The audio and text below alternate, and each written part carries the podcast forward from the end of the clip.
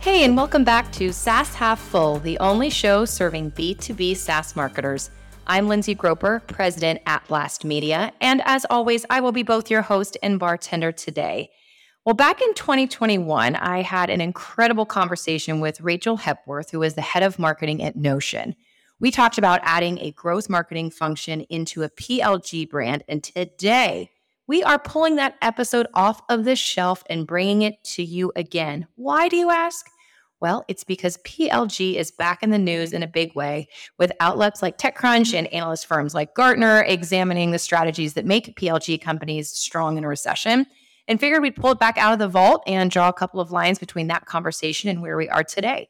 So please join me in enjoying one of our top listened to episodes in SaaS Half Full history with Rachel Hepworth of Notion.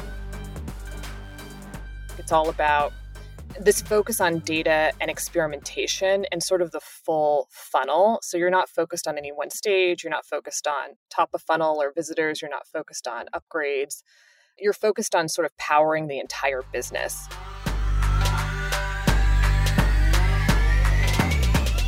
And welcome back to SaaS Half Full, the only show serving B2B SaaS marketers. I'm Lindsey Groepper, president at Blast Media, and I will be both your host and bartender today. I sat down with Rachel Hepworth, the co marketing lead at SaaS company Notion, who is fresh off their Series C round of funding. Congrats to them. Rachel was kind enough to join me for a cocktail today to talk through how to create a growth marketing engine at your company. So she entered Notion. It's a product led growth company that truly had grown on community, content, comms alone, and didn't really have a growth marketing function. So Rachel was brought in to start that with her co marketing lead. And talking us through all of the components that fall under that and also where to start. Uh, in Rachel's instance, they literally had no data. What a nightmare. And she'll walk through how to start with a data department. So grab a drink, relax, and join me as I chat with Rachel Hepworth. Hey, Rachel, welcome to SaaS Half Full. Hi, thanks so much for having me. We are excited to have you on the show today. We've been trying to get you scheduled for a long time. Glad it's finally happening. Where are you sitting today? I know you're in your office. Where's your office located? Yeah, we're located in the Mission. Our founder is very attached to this neighborhood in San Francisco. He loves the vibe. So we just moved offices, but stayed in the same neighborhood. Nice. Are you a uh, native of that area? No, I used to live in San Francisco, but now I've suburbanized myself to the East Bay, but I'm just a hop across the bridge. It happens, that's for sure. Uh, well, I am sitting in Indianapolis. Uh, I feel like I used to be in that area all the time, uh, not so much in the last 18 months, but hoping those trips, trips will become more regular again. Uh, well, we had originally shipped Rachel a cocktail kit with a very fancy name. I wrote it down here. It was the Soulful, as in Seoul, Korea sour kit. And I understand you were in the office. You do not have the kit with you. Have you had a chance to mix that up yet?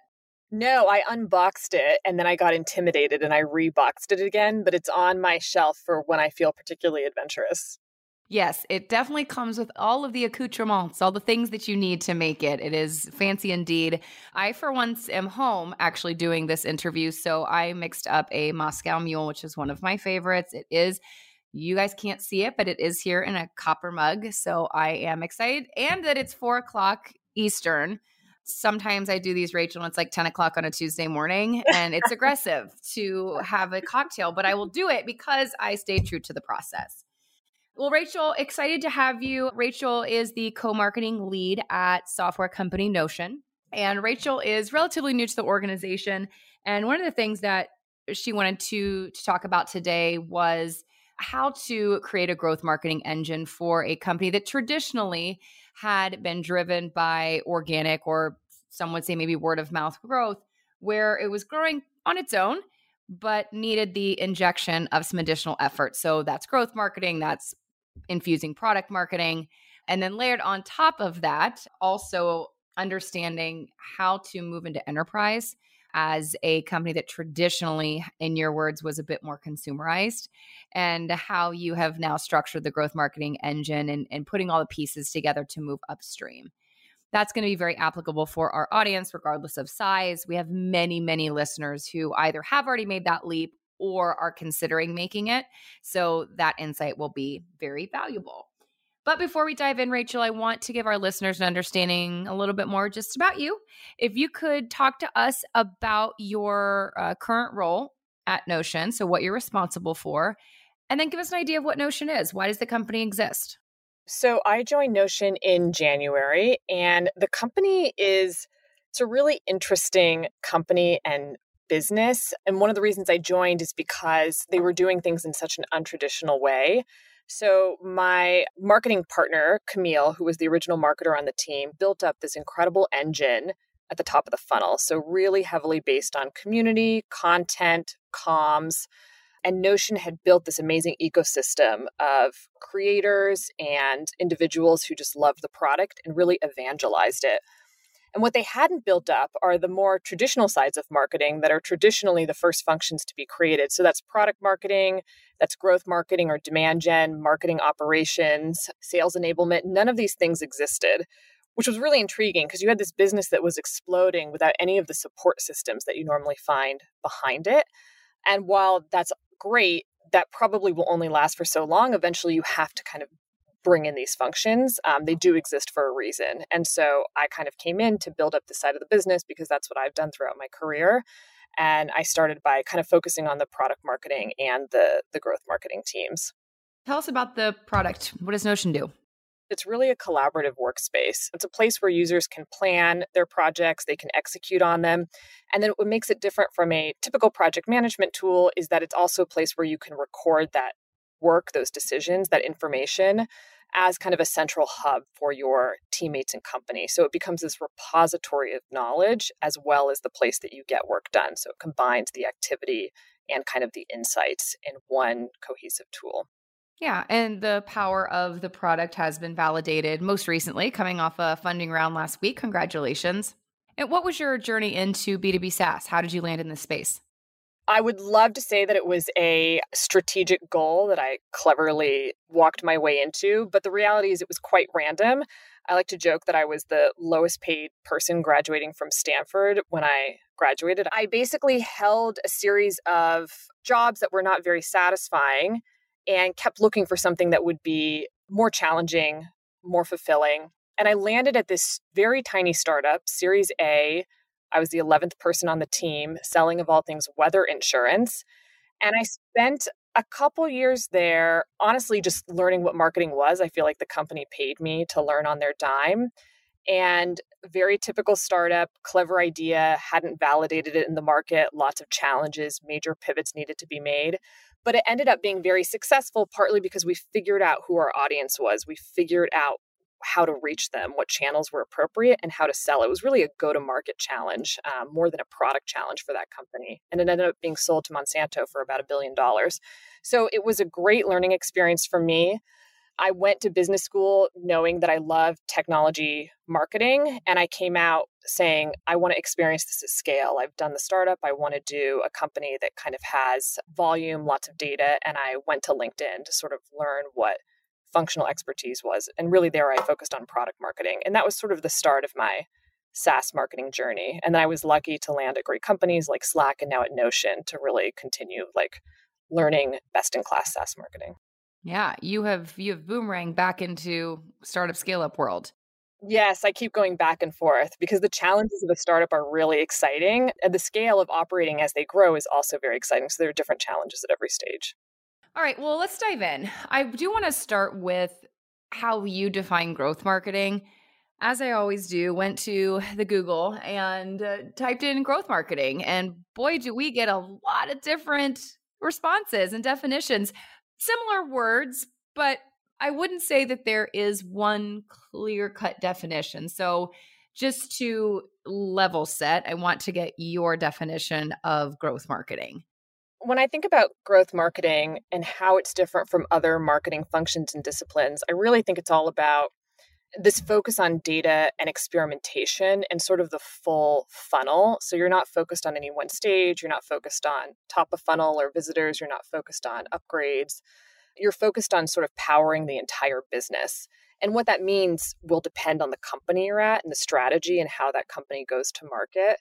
You have to adopt what you mean depending on the situation in which you find yourself. So, for some companies, this might be about driving visitors to the website.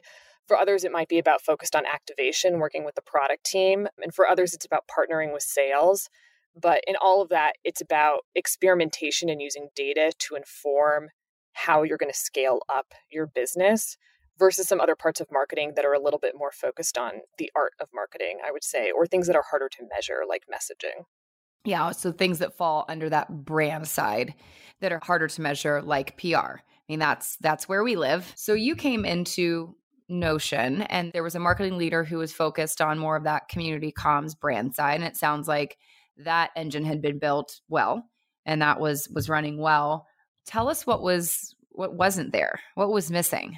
Well, one thing that was missing was data, not just for marketing, but for the company in general. I think this is typical of many startups, but they often start through an insight of the founder and are driven initially a lot through intuition just really kind of having this intuitive understanding of what the space of the market need and then building a product that just really resonates with that target audience and that if you're lucky that works spectacularly well in the early stages as it did for notion and then inevitably as a company scales you have to grow the audience you're talking to you have to grow the complexity of the product and you have to grow how you go to market like the complexity and the number of channels that you use.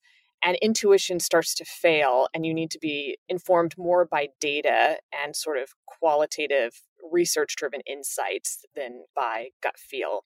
And i think that's the stage notion is in now where we've scaled out of that intuition stage there's still room for it but it can't be the only thing driving the business so we had to build up things like data and understanding if you send an email is anybody opening it if people are coming to your website who are the people if folks are starting new teams at Notion are how many of them stick around past the first week. Like none of this was being recorded and the questions weren't really being asked. And so that's not something that only growth marketing needs to do, but it certainly was part of the drive and push to gather more data and be more data informed and not be afraid that we're going to make poor short term decisions by data, which is something I think a lot of early stage startups fear is that they'll lose the art when they add in the numbers.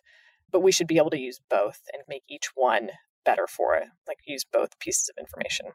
And I want to focus on that data piece of it because you said, well, we had to build the data, which is a really big thing to do. And some marketers would march in that situation and be like, we're not even tracking open rates on emails. Are you freaking kidding me?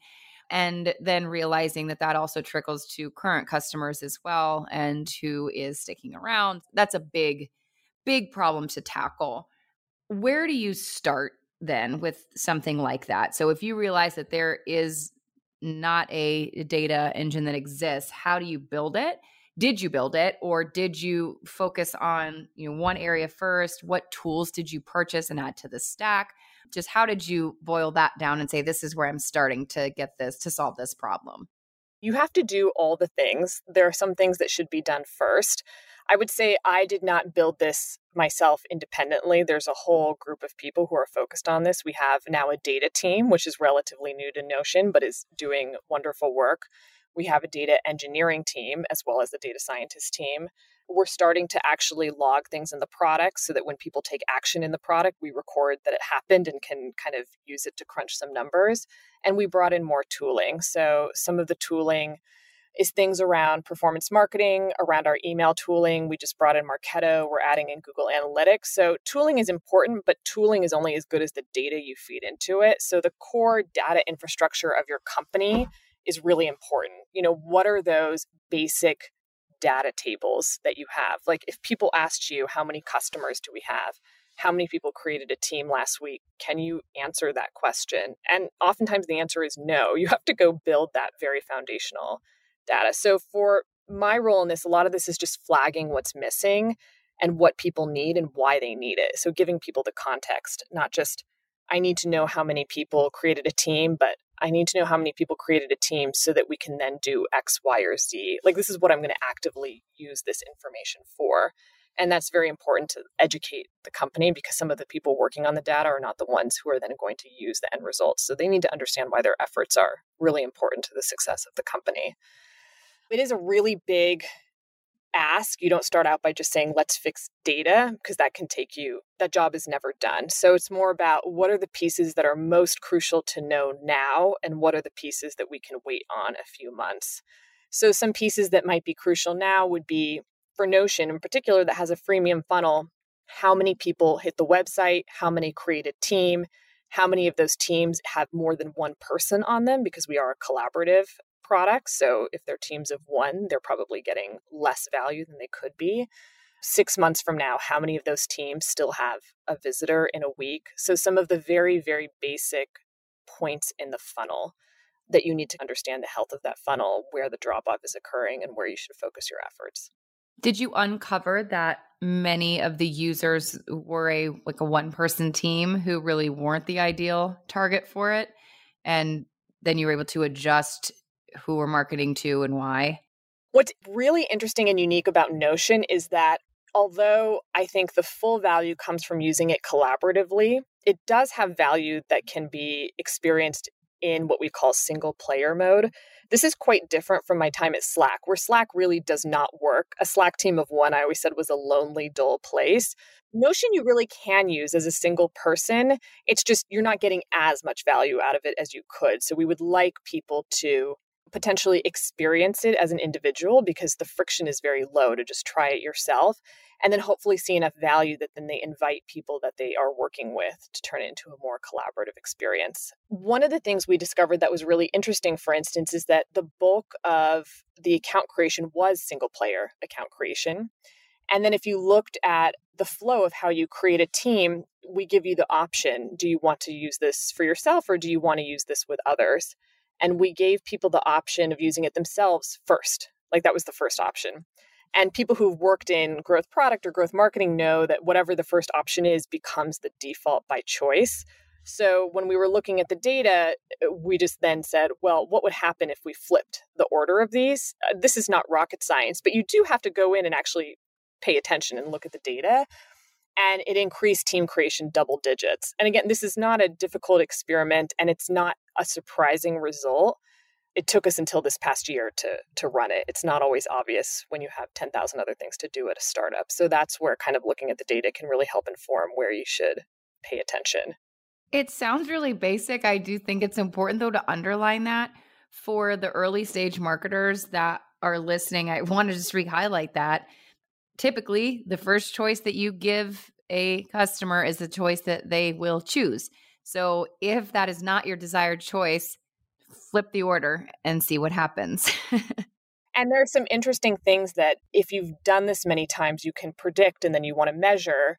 And if you are newer to it, you might not realize that you should look for. So, one thing that you care about in a freemium product is not just how many new accounts are created, because the friction is very low, but if people are actually actively using those accounts because you monetize people later after they've gotten some value. And so the more you reduce the friction early in the funnel, the lower the percentage of people who will what we call activate and monetize later because they didn't have to do that much work up front so they didn't self-select into this group that was very very high intent to use your product so when we did this experiment and saw an increase in team creation the first thing i would predict is we're going to see activation fall because we've just let a lot of like lower intent people into creating team accounts.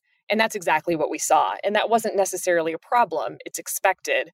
But then your next step is okay, how do I keep these people engaged and get the activation rate back up for all of these new team creators that we didn't have? So that's something that you see it at every company. Like this is a very expected result, but it will point you to what your next job will be in the growth funnel.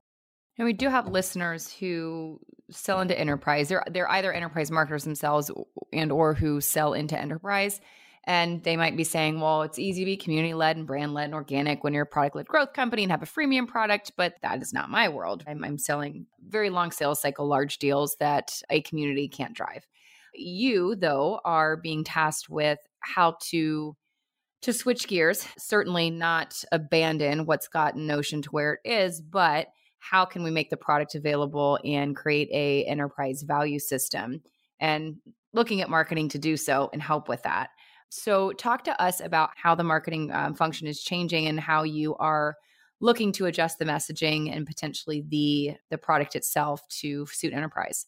The first thing I would say is um, what's interesting is if you look at a company like Salesforce, which is signing huge deals, very enterprise centric, Salesforce is all in on community these days. And I think it's because they've understood that you can go tops down but even for a product like Salesforce that is expensive and has quite a high barrier to set up and get value from, having those advocates, those Salesforce users, the trailblazers, is a huge boost to the company. So I would kind of challenge anybody who's in a more typical enterprise company to think about how they could leverage kind of community and bottoms up advocacy in the same in a similar fashion because I don't think it's restricted to po- product led growth companies, although I agree that it is easier and more obvious. For Notion, it's about recognizing in enterprises the sales cycle is more complex, and the people who may be decision makers and who may be signing those large checks are not necessarily already going to be in the Notion team like the people who are upgrading with a credit card through the self serve funnel. So you can't only rely on wowing people through the product because those key decision makers are not actually in the product and likely won't be in the product until the decision is made to truly go wall to wall and have a, a really significant investment. So the question becomes well what how do we reach these folks? If the channel is not the product, what are the channels through which we can reach these folks? What do they care about? It's probably not going to be as much about, I love how I can change a table into a calendar view or something a little bit more product focused and tactical. They're thinking a little bit more organizationally of how is this going to create a competitive advantage for my company? How is this going to delight my employees? What other tools does this rip and replace? How does this let us move faster and be more aligned? So the messaging is very different than what you would send to the person who you want to actually create the Notion team. And so the audience and the value props and the channels are all different, and you have to build a machine for them. In a perfect world, you use the product engagement and data to accelerate those enterprise conversations. So if you can go to that CIO or CTO and say, we've got 150 of your employees on a Notion team logging in every day, and they're shipping projects more quickly, and the projects are higher quality because they're all aligned on Notion, that's a very compelling message that you wouldn't be able to have if you didn't have this kind of freemium product led growth model. And so the goal really is to combine the two, but you do have to recognize that it's a different audience and they care about slightly different things, and you will not find them in the product. What are the some of the roadblocks that you've maybe hit in looking to message to enterprise? I think a lot of it is we are scaling along with our customers. So uh, some of it is messaging that we understand and have the security and administrative and permissioning and all of those table stakes features that you need to roll something out to 10,000 employees, which is very different than if you're serving 50 person SMBs. The needs are just quite different. The other is helping the decision makers understand what Notion is because they haven't experienced it and the product is not it's not like a chat product, it's not a payment system. It's not something where they have a comparison that they can very easily understand. And they're not interested in spending four weeks tinkering in the product in order to figure out exactly what it does. So it's getting very crisp on the messaging of like, what is this tool and what is its place in your organization and how does it help you become more successful in your own company? Because nobody cares about a tool for the sake of the tool. They care about what it can do for them. And so that's some of what we're working on. And what we've generally seen is that Notion really helps companies move faster because alignment, especially as an organization grows, becomes a bigger and bigger pain point.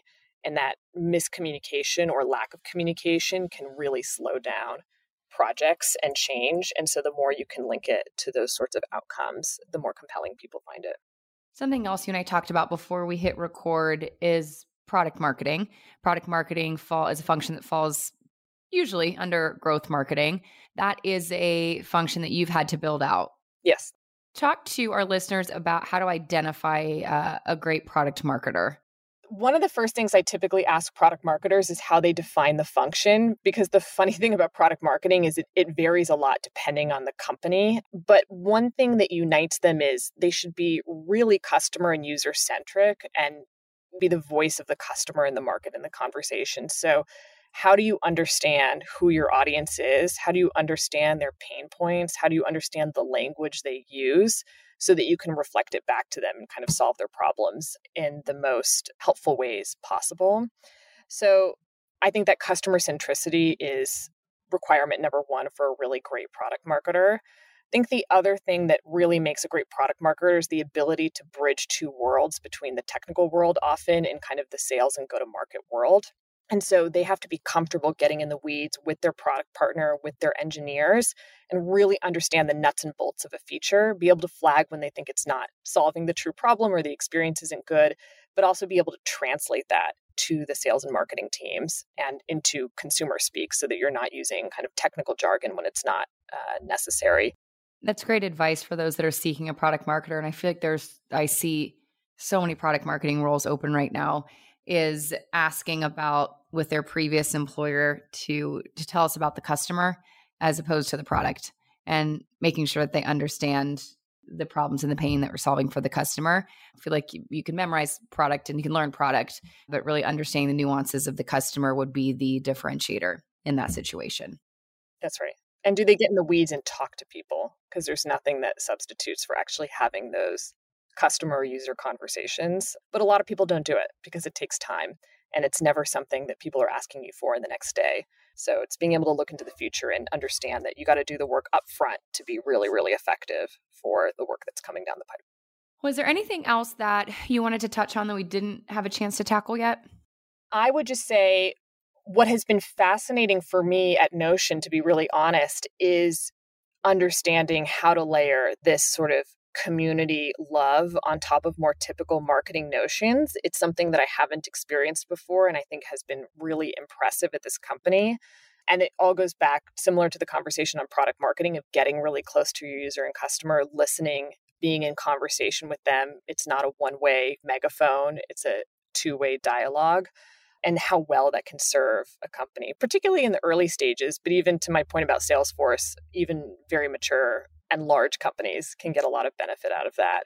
And so that's my uh, next goal and challenge at Notion is figuring out how we make sure these two things don't operate in silos independently, but really become better through uh, like the interaction of kind of community and growth.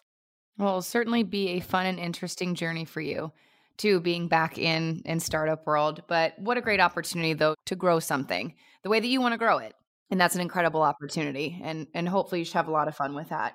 This has been great rachel i appreciate it. As i end every episode i always ask our guests if they have a signature or a favorite toast to send us out.